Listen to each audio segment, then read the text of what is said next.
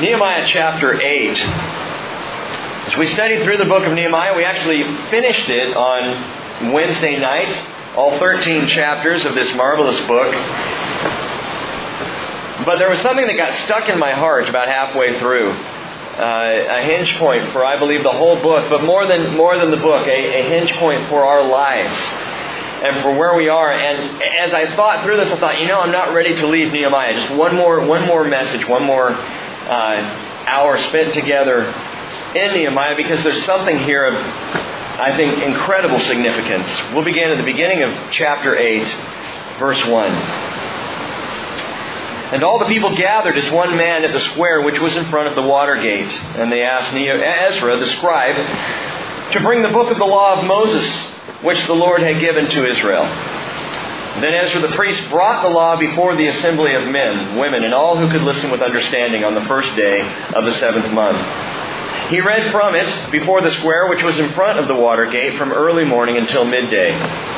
In the presence of men and women, those who could understand, and all the people were attentive to the book of the law.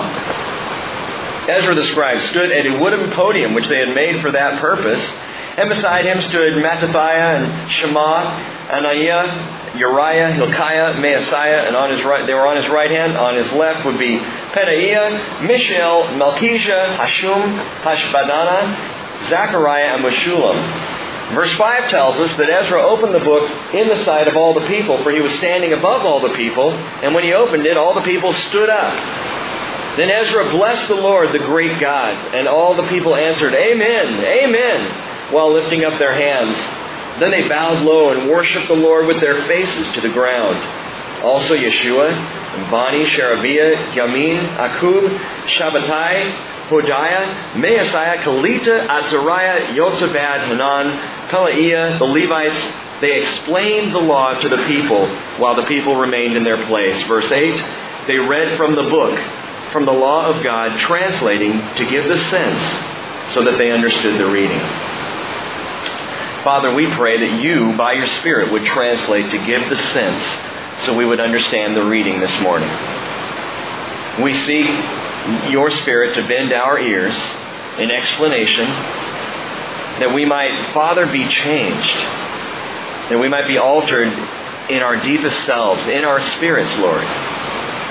Changed in our spirits, and Father, reshaped and formed in our souls so that even our physical bodies would follow suit in our behavior, our actions, that we would be people of Christ Jesus. Lord, I ask this morning that you would do what none of us can do in and of ourselves. We seek the power of your Spirit to motivate, move, and change us, and fashion us after your will. We thank you for your word. We thank you for your reign, Father, and we pray that both will fill our souls today in Jesus' name. Amen. Dismiss the truth, and you will miss the joy. Neglect the word of the Lord, and you will miss out on the joy of the Lord. For those of you who love the word of God, who can't get enough of, of time in the word and of what he has to say, I ask you just to bear with me a moment. But I have to speak to something that it never ceases to amaze me when people dismiss the Word of God as either unnecessary or overemphasized or, or too much. Some have even decried the overemphasis of the teaching of the Word of God here at the bridge. Which always surprises me. It, it happened again last week, and we're not talking about uh, non-Christian people coming at the church negatively. We're talking about Christian people who say, you know, it's just I just think you do too much. That's word, word, word, and that's all you get, and there's more to it than that. Hey, I understand there's more to it than Bible study. I get that. And I don't take it personally when someone brings something like this up. But I do have to stop and wonder do we focus on the Word of God to the exclusion of everything else at the bridge?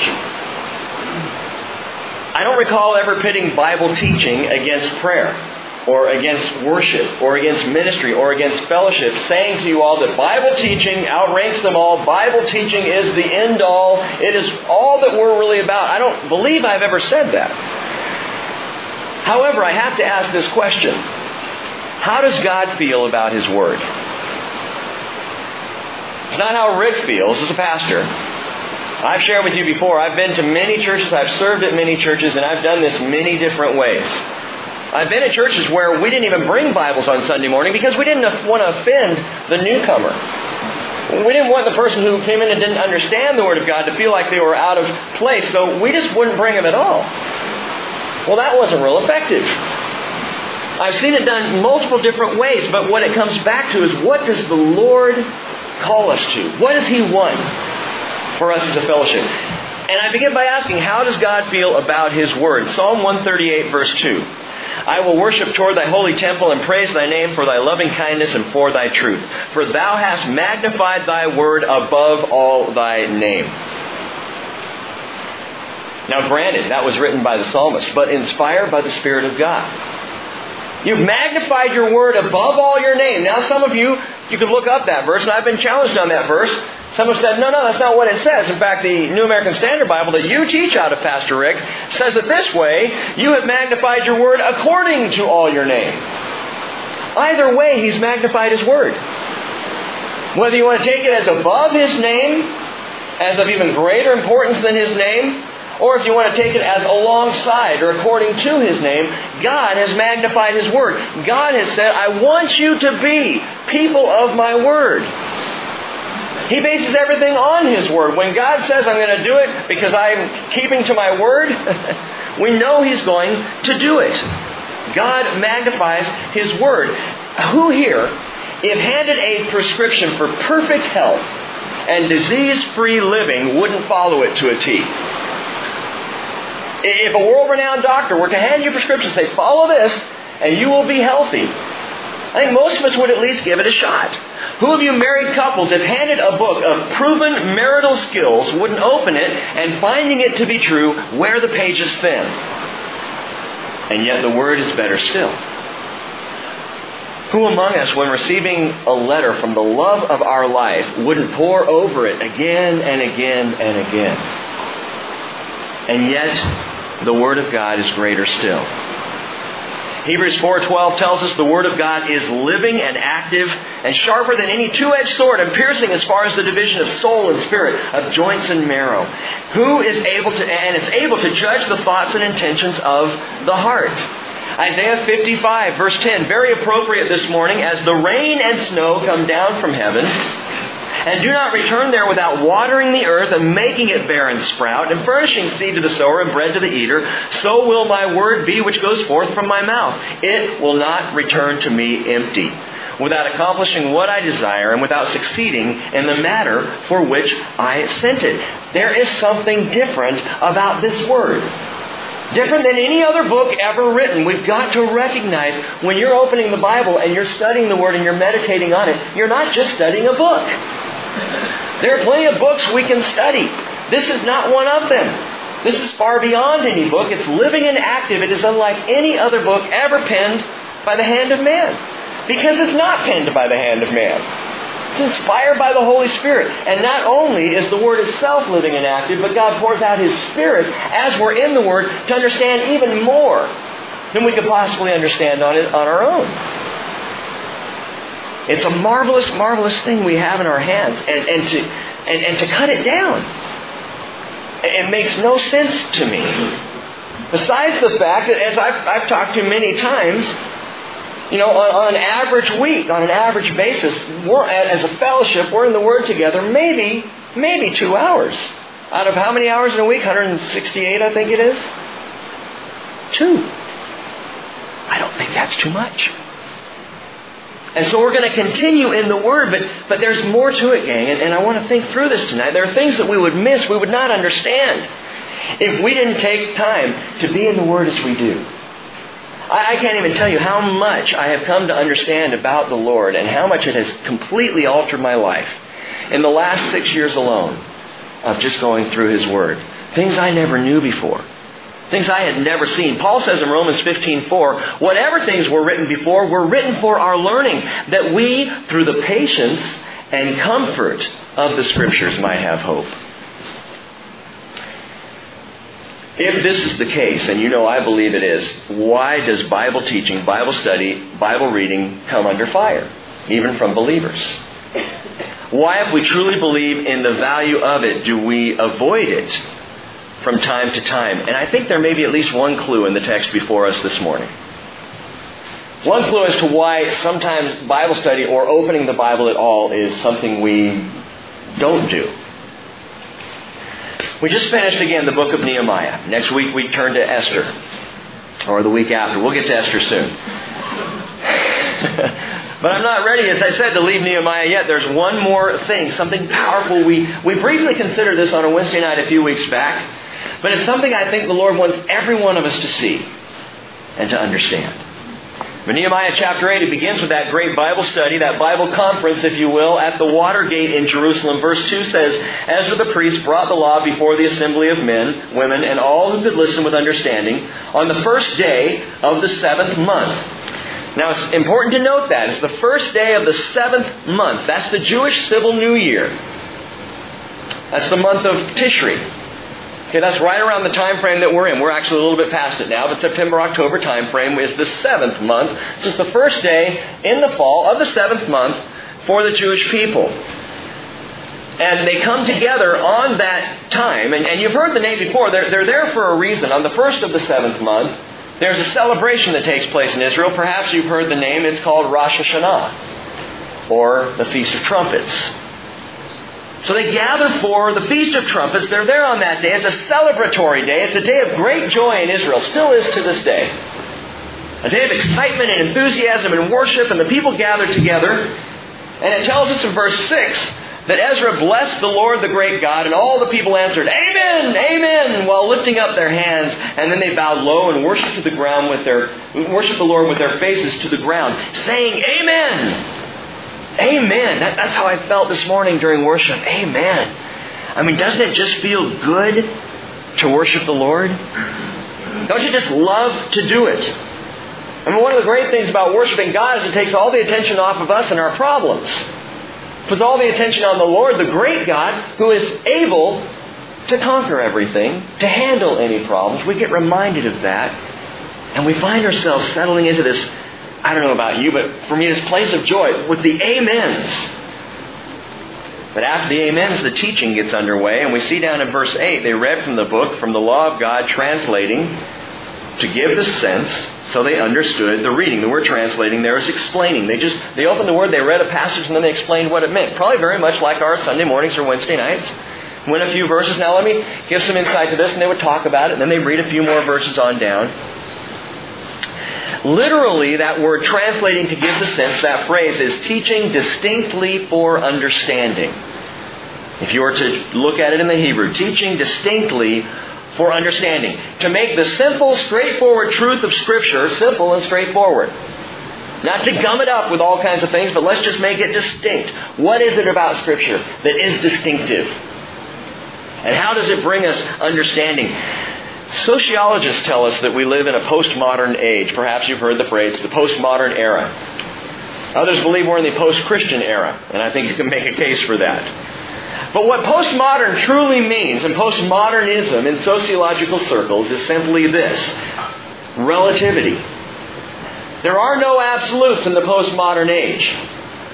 It's all relative. It's all what you want and what I want, and if they collide, well, we'll just be okay with that. You just go your way and I'll go my way. Postmodernism. It's a mentality that not only has permeated culture, but it has infected the church and church fellowships and Christian organizations who now ask questions like, do we really have to take the virgin birth of Jesus Christ literally?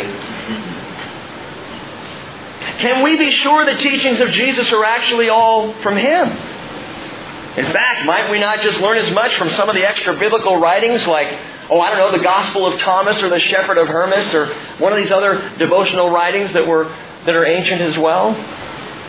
Some will ask, why waste our time with the walls of Nehemiah or the Jewish people or Israel at all? Why tromp through the Old Testament? I mean, unless you want to use it as a parable for some kind of life skill. Postmodernism. Paint word pictures, draw pop up sermons, easy listening. My friends, what the church needs today, and I absolutely believe this, is more simple, straightforward, distinctive Bible teaching.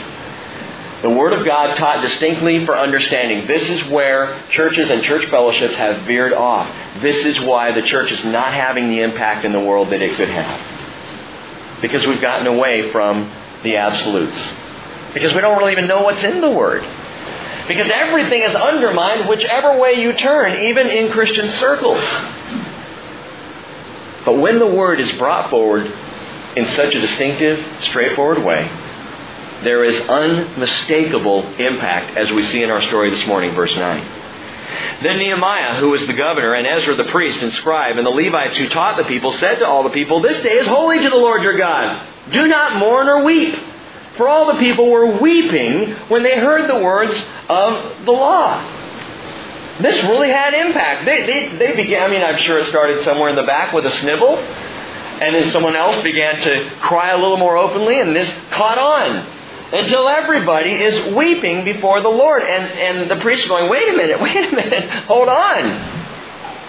This, this is a day of celebration, Feast of Trumpets. Da-da-da. Why are you weeping? How did they go from the spiritual heights of amen and amen to the depressive depths of oh man so quickly? A couple of things to note, just a couple this morning. First one is the Bible can bum you out. Honestly, the Word of God, the Bible, can bum you out. No other book deals so specifically, so directly with sin in our world. And many times we just don't want to hear it. I don't want to be reminded of that ugliness. It bums me out to think of it. J. Vernon McGee quotes Mark Twain as saying, It's not what I don't understand in the Bible that bothers me, it's what I do understand. What a true statement. Numbers 32:23 says, "Be sure your sin will find you out." Ezekiel 18:4, "Behold, all souls are mine; the soul of the Father as well as the soul of the Son is mine. The soul who sins will die." Romans 6:23, "The wages of sin is death." It's a little bumming, you know? Is bumming a word? I don't know, but it is now. 2 Corinthians chapter 4 verse 3. Paul writes, "If our gospel is veiled, it is veiled to those who are perishing." In whose case the God of this world has blinded the minds of the unbelieving so that they might not see the light of the gospel of the glory of Christ who is the image of God. Okay, let me say something real quickly here about this. In the church today, we've gotten some new terminology. And it should bother us. People who do not have faith in Christ are not just unchurched. When you call someone unchurched, all that sounds like is they're not in the club, that particular club. Hey, they're not unchurched. They are lost. Period. Oh, don't say lost, Rick. You're going to offend someone who's not a Christian. If we are not in Jesus Christ, we are lost. As simple as that. If we, as believers in Jesus, don't see all people as they are, why should we care about seeing people saved?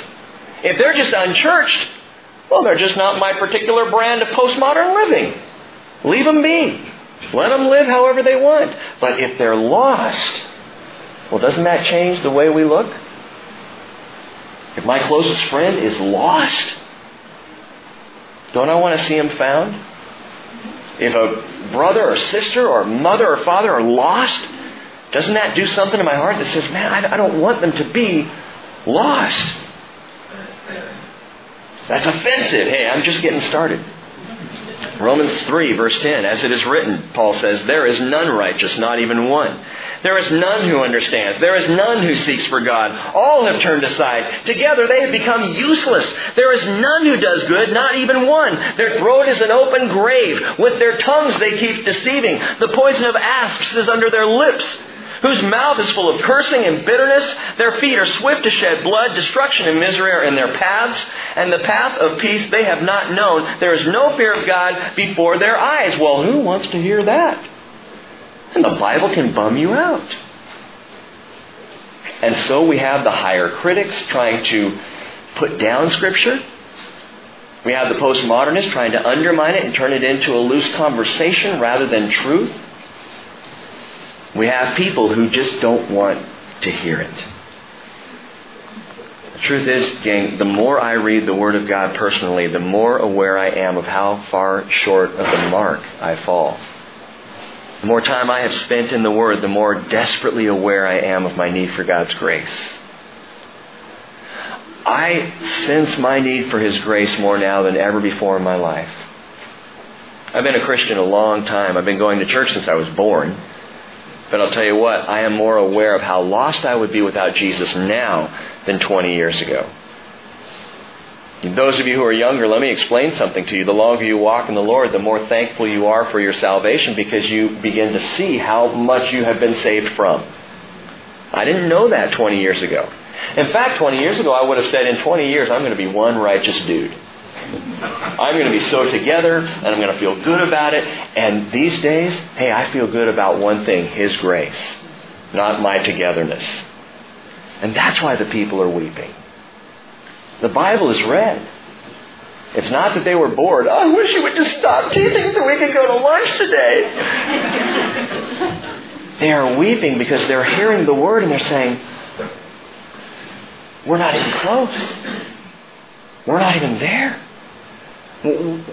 And, and, and I shared this before, as they're going through reading Torah, the Word, they're seeing the grace of God, His loving kindness, His constant forgiveness. They're saying, we don't deserve this. We don't deserve to be back here at the Watergate in front of the temple there, worshiping and celebrating the Feast of Trumpets. What we deserve is to be back in Babylon, in captivity. That's what we deserve. And the weeping comes. Let me be clear. If you if I were the only person on earth, we would still find a way to sin. Don't need others to do it. That's something we do very well all by ourselves. And until we really begin to understand the depth of God's grace, that can be unnerving. Ezra and the priests were explaining to give the sense so that they would understand the reading. And as they understood the reading, they began to weep. You see the impact, just in this one example, that just opening the Word can have on people. God says, My word doesn't come back to me empty. It will convict.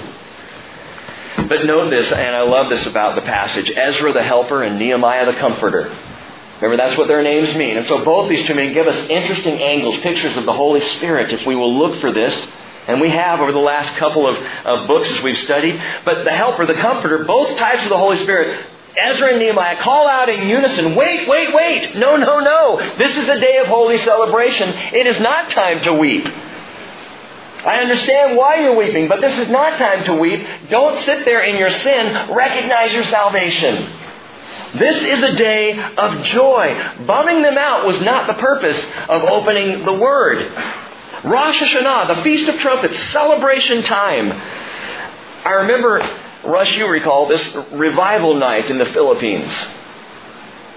and we had spent the week and been going through uh, teaching and, and having time with, with a group of, of pastors and others in, in the Philippines there with uh, and Laurel and, and Cleophas Church, Living Way Fellowship in Cebu. And on the night that I was giving the teaching, and, and it was called Revival Night, so everybody was come expecting a revival, which I love. You know, talk about just yeah, God's going to do a revival tonight, so that's what we're showing up for.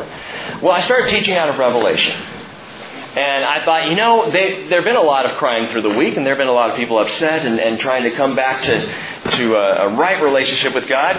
And so I thought, I'm going to talk about our great joy. I'm going to talk about the rapture. I'm going to, boy, this is going to be exciting. And I start teaching and sharing about our great hope about the rapture of the church and Jesus coming for us. And, and all of a sudden, as I'm, as I'm teaching, I begin to notice some whimpering going on. Okay, well, let be a little more positive, Rick, a little more of the excitement. And then weeping, which ultimately led to convulsive sobs. And all the people down in the front on their faces, and it wasn't the great preaching because it, it had been happening every night. And here they are, they're, they're weeping and sobbing, and, and all I, I didn't know what to do. Like, this is not what we do at the bridge. I don't remember the last time. Everybody came down and began weeping. And so I called Russ over and some of the other guys, and, and we start praying for people. And all I could think as I'm going through my head is, I want to say, the trumpet sound is good news. This is not a time to weep. This is a time of joy. This is a time of hopefulness. What Paul said, for the Lord himself will descend from heaven with a shout, with the voice of the archangel, with the trumpet of God. Rosh Hashanah, Feast of Trumpets, the trumpet of God. And the dead in Christ will rise first. Then we who are alive and remain will be caught up together with them in the clouds to meet the Lord in the air. We will always be with the Lord. And then Paul says, therefore, comfort one another with these words. And that's what's happening right here in our, in our teaching. In the story, Ezra and Nehemiah are saying, hang on, guys, don't mourn, don't weep. This is celebration time. It's a holy day. Listen, if the Bible bums you out, you have not read far enough. If the Bible bums you out, you haven't gotten to Rosh Hashanah. You haven't gotten to the Day of Trumpets. Because when you get there and you recognize what the whole plan is and what God is calling us and drawing us to, well, the Bible doesn't just bum you out. Number two, the Word brings good news. The Word brings good news. Nehemiah, Nehemiah takes the podium. He proclaims something that is great to hear, especially just four days out from Thanksgiving. Watch this. Verse 10. He said to them, Go eat of the fat, drink of the sweet, and send portions to him who has nothing prepared, for this day is holy to our Lord. God is pro celebration. The first miracle of Jesus was what? Water to wine. Why? So the party could continue. So the celebration wouldn't be marred by running out of wine at a critical time. God is the one who gave you and me the capacity for joy. God is the one who created laughter and happiness. We need to remember that. He is the bringer of joy. He's the one who brought all that to us. Now, did you catch how they were to celebrate? Three ways. Number one, eat of the fat. I like that. Eat of the fat. I'm the one on Thanksgiving Day who, before the turkey's even done, I love to take, you know, Cheryl would say, just take the skin off. Get rid of the skin. It's so bad for you. I'm the one, I love the skin. Crunchy, yummy, good stuff. Usually, Usually the fat portions in Israel's worship and in their offerings, usually the fat portions were to be burned on the altar to the Lord. And the lean portions were then given to the priests and the people to eat, which was God's way of, he understood cholesterol long before we did. So it was God's way, truly, of protecting His people. I, I, want you to eat of the meat, but I'm going to give you the lean. I will take the fat in the offering, and that way, not only are you worshiping, but you're healthy. But in this case, Nehemiah says, gang, party on. Eat of the fat, the dark meat, the drizzly, greasy, sweet, crunchy turkey skin. This is what I want for you today. Because today is party time. I know it'll eventually kill you, but man, today, today, celebrate. Celebrate. Eat of the fat, drink of the sweet. And they're talking about wine. Do you know that wine is a biblical picture of celebration? Now, I know in our teetotaling and, and, and fearful America, we, our puritanical background, we, have, we look at alcohol a different way. And we should. And we should. But there are times where the Word says, drink of the sweet. Isaiah chapter 25 verse 6 tells us, The Lord of hosts will prepare a lavish banquet for all peoples on this mountain, a banquet of aged wine, choice pieces with marrow, that's the fat, eating the fat, drinking the wine, refined and aged wine. Wine is that symbol in Scripture of celebration. But what else is wine the symbol of in Scripture? Blood. Blood. The blood of Christ. What's absolutely amazing to me is the way God, the way Jesus connected the sorrow of the blood with the celebration of wine, and he did it at the Last Supper. And you know what he said? Matthew 26, 28. When he had taken a cup and given thanks, he gave it to them, saying, Drink from it, all of you. This is my blood of the covenant, which is poured out for the many for forgiveness of sin. Now, if he had stopped right there, it would have been, whoa, the blood. Yes, serious. Very serious. But he said, But I say to you, I will not drink of this fruit of the vine from now on until the day when I drink it new with you in my Father's kingdom. In other words, I'm going to drink it with you in my Father's kingdom. There is a day coming where when I hand out the wine, it's not going to be a picture of the blood that I am about to pour out in this tragic day. There's a day coming when we're going to toast in the new kingdom a day of joy, a day of celebration, a day of grand party. Think about it. It was his own red blood that paid for the celebration that is coming in the kingdom. Eat of the fat. Drink of the sweet. And number three, send portions to him who has nothing prepared. Send portions to him who has nothing prepared. Part of the celebration was bearing the celebration to others who didn't have any. It was bringing the good news of their joy and spreading it out, giving it to someone who didn't have it. Share what you've got with those who have not. Take what you have and make sure that there's no one who's left out. Are we sharing the joy of the Lord here at the bridge? Are we really about that? I put it to you, dear fellowship, are we welcoming? Are we engaging? Are we looking out for anyone who comes through the door? Now, ironically, it depends on who you ask. I sent out the email this week. Many of you got it. If you didn't, make sure you get your name on the uh, email list back there so you can get those if you want them. But in the email, I talked about the fact that it, that it was brought up that there have been some who said that, you know, I just don't feel like the Bridge is a very welcoming church. And it, it kind of shocked me. Because just between you and me, I, I've never been more welcome in a church.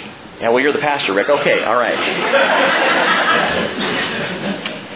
but I sent out that email, and, and the idea was not to rebuke anyone, but just to say, hey, gang, let's not forget why we're here.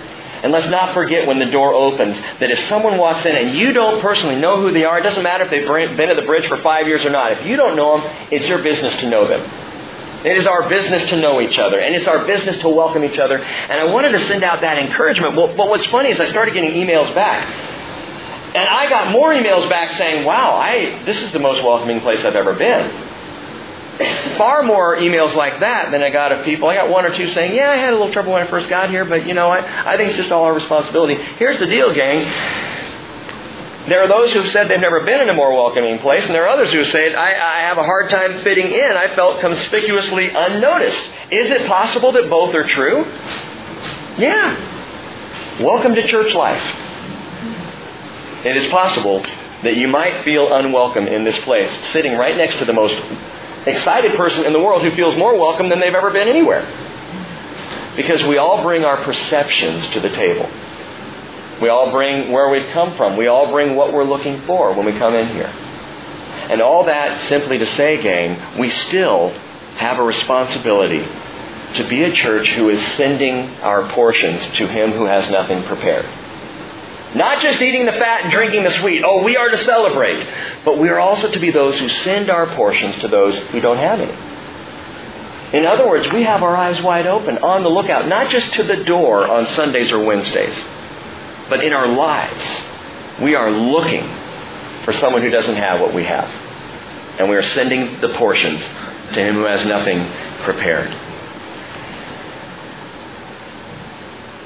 Even more important than the experience of welcome for someone who comes walking in the door is this question Are we sending portions to those who are lost?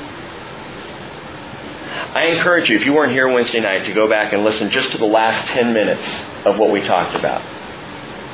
Because what it came down to, gang, is we, we talked about how if we all truly believed in the call to share Jesus with people in our world, this church would double inside of a week. Well, that's a little ridiculous, Rick. Really? First day of the church, on the day of Pentecost, 3,000 came to faith in the Lord. Well, yeah, but that was because the Holy Spirit showed up. When He's not here, we don't have the Spirit of God empowering us to that kind of witnessing. Gang, we are called to send portions of what we have to those who have not, which is those who are lost. Those who are without Christ, those who would go to hell today if Jesus came back. What are we going to do about that? What are we going to do? I invite you, by the way, to commit both of these to prayer as I did in the email, please be praying that, Lord, make us a more welcoming congregation even than we are. I mean, if someone finds this place wonderfully welcoming, may they find it absolutely off the charts welcoming. And if someone doesn't feel welcome, may we target that one person. May we have eyes that we recognize here's a person hurting, here's a person in need, here's someone who I can touch. And Lord, don't call me to sit there and tell others to go. Call me to be the one who's welcoming. Call me to be the one who's bringing truth to the lost. Would you pray about that? Can we just for a moment, let's stop and pray about both of those before we continue. Lord, I pray that this barn will be as welcoming for anyone who comes in as it is for me, as it is for so many. That the sense of family and home and the presence of your Spirit would not be missed by anybody who comes in this place. Make us a more welcoming people, Father. And Lord, open our eyes to those who are lost.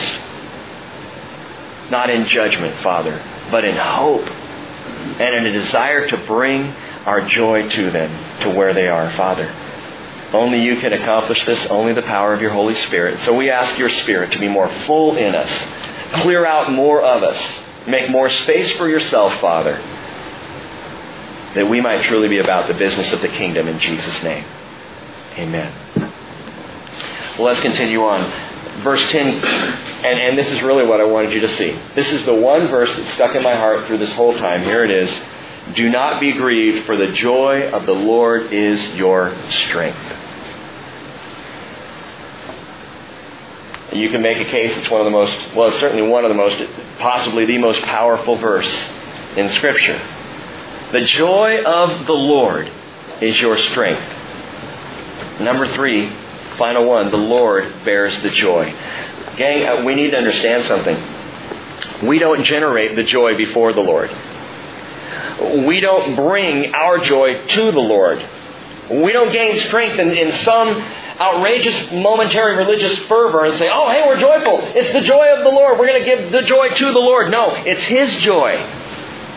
Recognize that. The joy of the Lord is your strength. Not joy in the Lord, although that is wonderful. Not joy from us to the Lord, it's the joy of the Lord that is our strength. It's His joy that brings strength to us. His joy. Psalm 16:11 in your presence is fullness of joy. In your right hand there are pleasures forever. That means, and this is wonderful, I can be bummed out.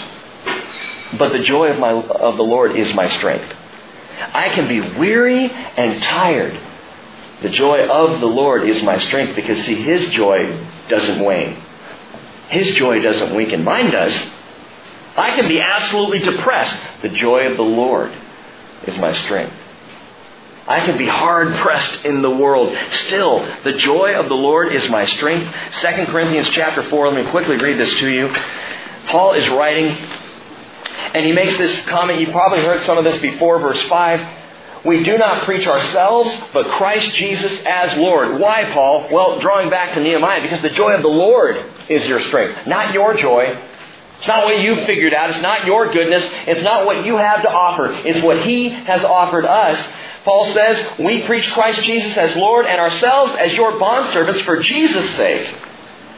For God who said, Light shall shine out of darkness, is the one who has shown in our hearts to give the light of the knowledge of the glory of God in the face of Christ.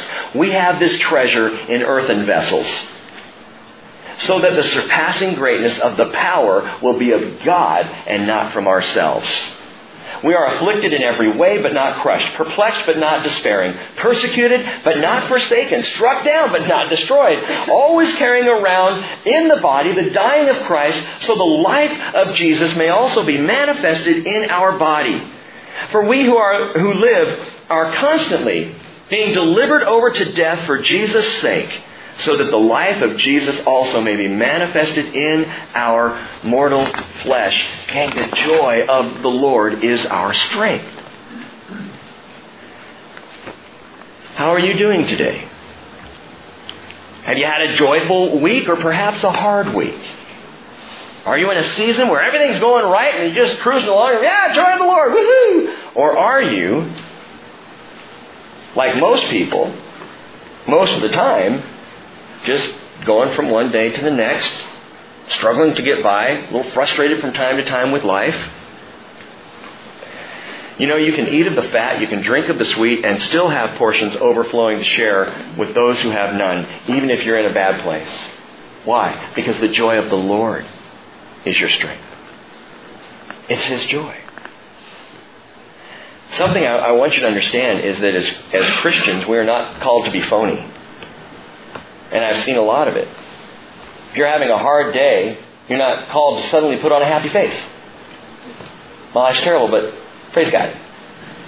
You know? That's not it. You can say, My life's terrible. I'm having a really hard time. But I'm all right. How are you all right? Joy of the Lord is my strength. His joy permeates even my sorrow. His joy.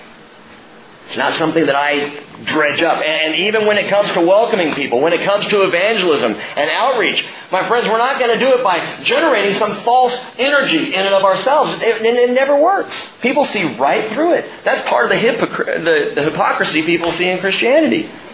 they're just phony happy. And that's probably true.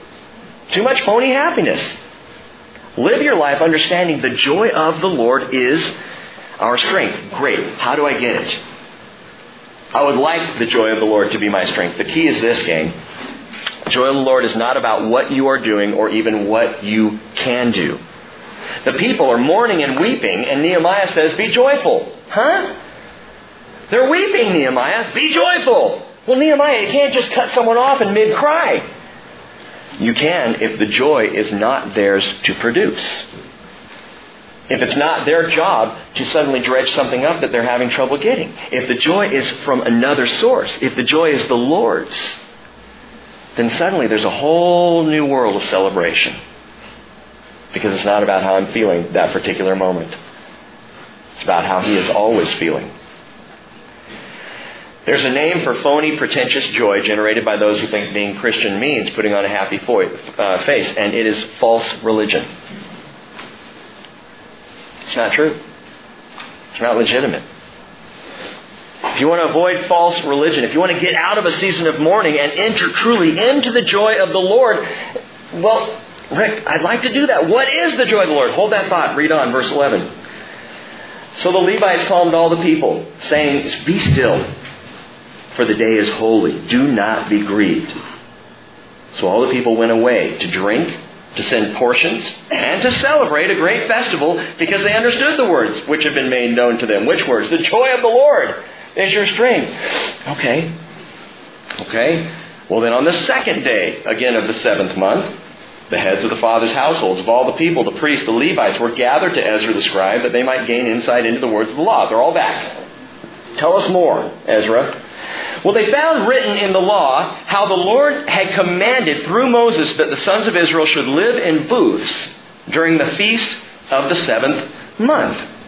So they proclaim, that's the Feast of Tabernacles. They find out, here it is, and we're supposed to be doing this. They proclaimed and circulated a proclamation in all their cities and in Jerusalem saying, Go out to the hills and bring olive branches and wild olive branches, myrtle branches, palm branches, and branches of other leafy trees to make booths as it is written. So the people went out and brought them and made booths for themselves, each on his roof. And in their courts and in the courts of the house of God and in the square at the water gate and in the square at the gate of Ephraim, the entire assembly of those who had returned from the captivity made booths, tents, big, massive Israeli campout.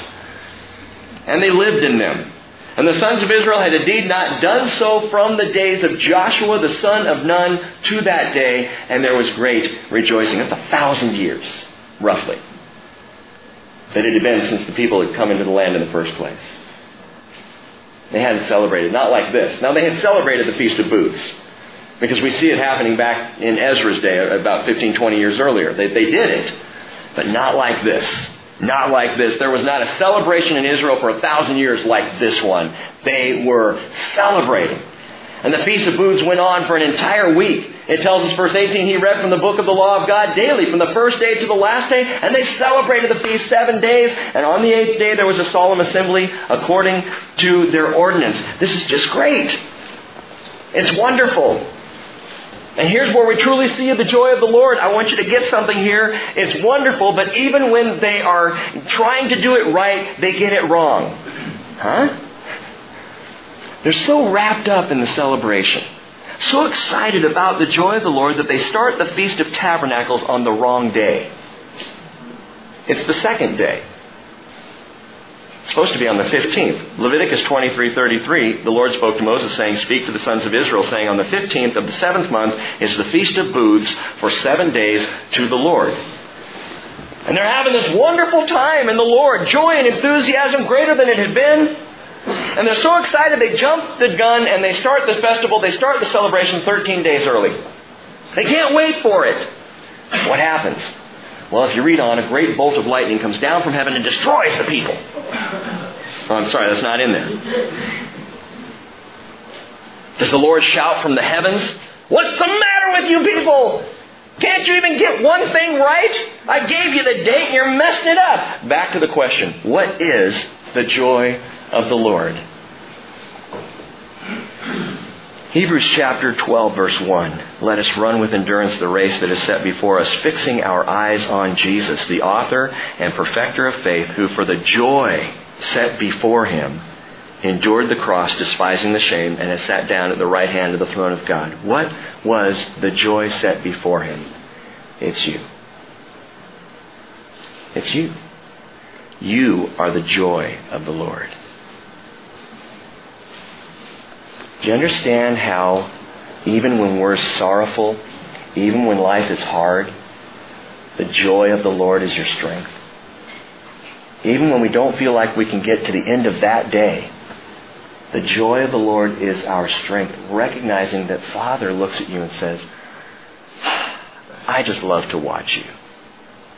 I get this, this sense of God watching the children of Israel as they go about the Feast of Tabernacles, looking down and saying, they're just getting it wrong, but look at the celebration. Look at my kids. Last night, David was up from 3 o'clock in the morning till 5 o'clock in the morning just happy as a lark, wide awake. you know, walking around, fuzzy little head. and I, uh, you know, at one point Cheryl brought him into our bed, and then she took him out because she knew, you know, well, Rick's got to preach, he's got to get some sleep, and but I can hear him out in the living room with her. I can hear, oh, what are I doing? You know, doing what his little baby talk, and so around 4.30, I go out there just to check, make sure everything's okay. And, and he's just rolling around just having a marvelous time, middle of the night. And he just brings me such joy. You're the joy of the Lord. I mean, it's just, how astounding is that? Jesus, for the joy set before him, the joy is every single person who would be saved by the blood that he was about to pour out on the cross that even the horror of the cross, physically and spiritually, how it would tear him apart from the Father, how the sin would be weighted down, all the sin of the world on his shoulders, how he would be burdened and punished for what he didn't even do. And he looked right through it. And he saw your face. And he saw mine. He said, Man, that's worth it. Because they are my joy. The joy of the Lord is my strength. Isaiah 53:11 tells us as a result of the anguish of his soul, he will see and be satisfied. By his knowledge, the righteous one, my servant, will justify the many as he will bear their iniquities. You realize there's only one thing that Jesus did not have that he gained by going through the crucifixion, and that's you. It's the only thing he didn't have. When God created and gave us free will, gave us opportunity to sin and rebel against him. The only thing that he created that he gave up was you. And so as Jesus stared down the cross, it wasn't about getting more glory. He already had it, waiting for him in heaven. It wasn't about reestablishing his authority. He had it. Father had given it to him. It was you. It was me. The joy of the Lord.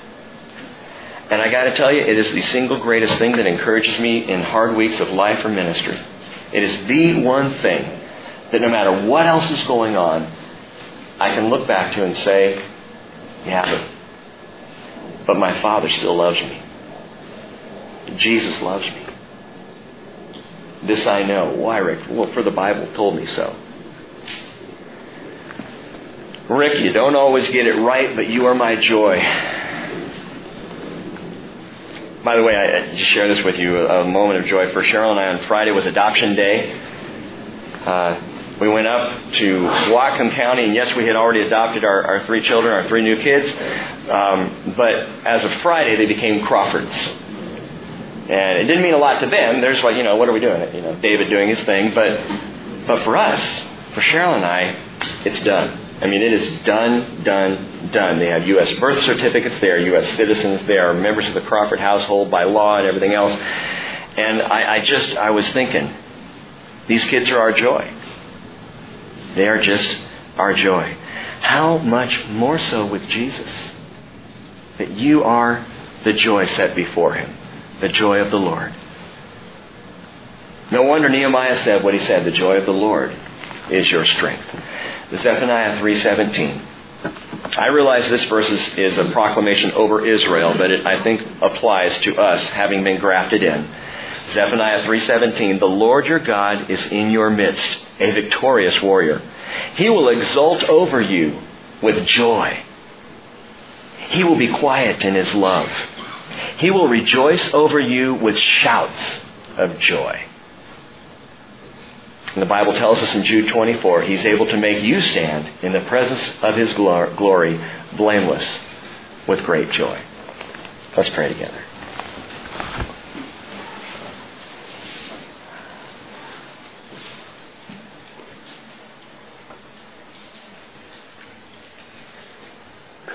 Father, it is truly astounding to me that the Lord God, creator of all things,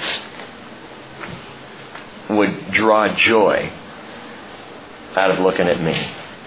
For all my faults, my failures, my sins, for all the times I get it wrong. And yet, Lord, to know that my Father is pleased, that my Father loves me, that I was the joy set before you, Jesus, it fills my heart with a joy that is inexpressible. Lord, we thank you for telling us. And I pray this morning, Lord, over this fellowship, your fellowship, over your children, I pray, Father, fill us with your joy. May we look at each other the way you look at us. For if I am your joy, then, Father, every person I meet who walks in Jesus should be a joy to me as well. And everyone I meet, Father, who is lost outside of Jesus should bring a great sorrow to me and a desire for them to be blameless with great joy. Lord, I just pray your Spirit would, would really infuse this into our hearts and our minds, this, this understanding. And Lord, if anyone is sorrowful this morning, may they find that great peace in the joy that is yours. May they find strength in you. And may we be lifted up, Lord, to look to you and, and to realize if nobody else sees us where we are, you do. Nobody else seems happy that we're here. You are. Lord Jesus, we need the joy of your Spirit truly to accomplish the task before us. Because we, like Israel, we're going to get it wrong every time. I, I don't even know of all the evangelistic campaigns out there that have just gone wrong. People trying to do their best. Well, Lord, we need your Spirit to guide us. And we as a fellowship, we want to be open and accepting and loving and reaching out and sending the portion of joy that you've given us to those who are lost, who don't have it. Father, I know of no other way for our hearts to be motivated than to ask your Spirit to do it and to be in your Word. And so we will continue to do so. In the precious name of Jesus. Amen.